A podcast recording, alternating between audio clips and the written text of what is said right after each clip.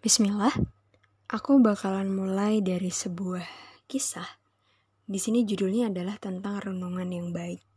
Jadi di sini dikatakan uh, dari Luqman An-Nabuni Al-Hakim bil Anqa bin Baruk penduduk Ailah.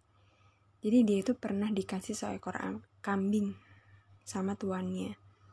Terus dia diperintahkan untuk menyembelih dan membawa bagian yang paling buruk. Coba deh, teman-teman pikirin.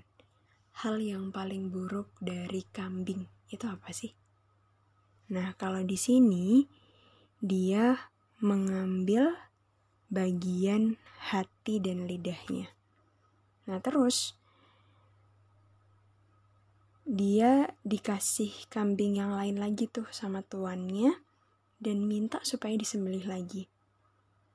Dan si tuannya ini minta coba ambil bagian yang paling baik. Dan tahu nggak apa yang diambil? Yang diambil adalah hati dan lidahnya juga. Kemudian si tuannya bertanya dong, kenapa gitu? Terus si budak itu menjawab, wahai tuanku, tidak ada yang lebih jelek dari keduanya. Apabila jelek, dan tidak ada yang lebih baik dari keduanya apabila dia baik. Dan emang bener kan teman-teman, yang namanya hati dan lidah itu kalau misalnya udah baik, masya Allah banget gitu. Hati, kalau hati ini dipenuhi dengan hal-hal yang baik, husnuzon, gak ada perasaan buruk, terus juga selalu dekat sama Allah, itu akan memunculkan hal-hal yang baik juga gitu. Begitupun sebaliknya.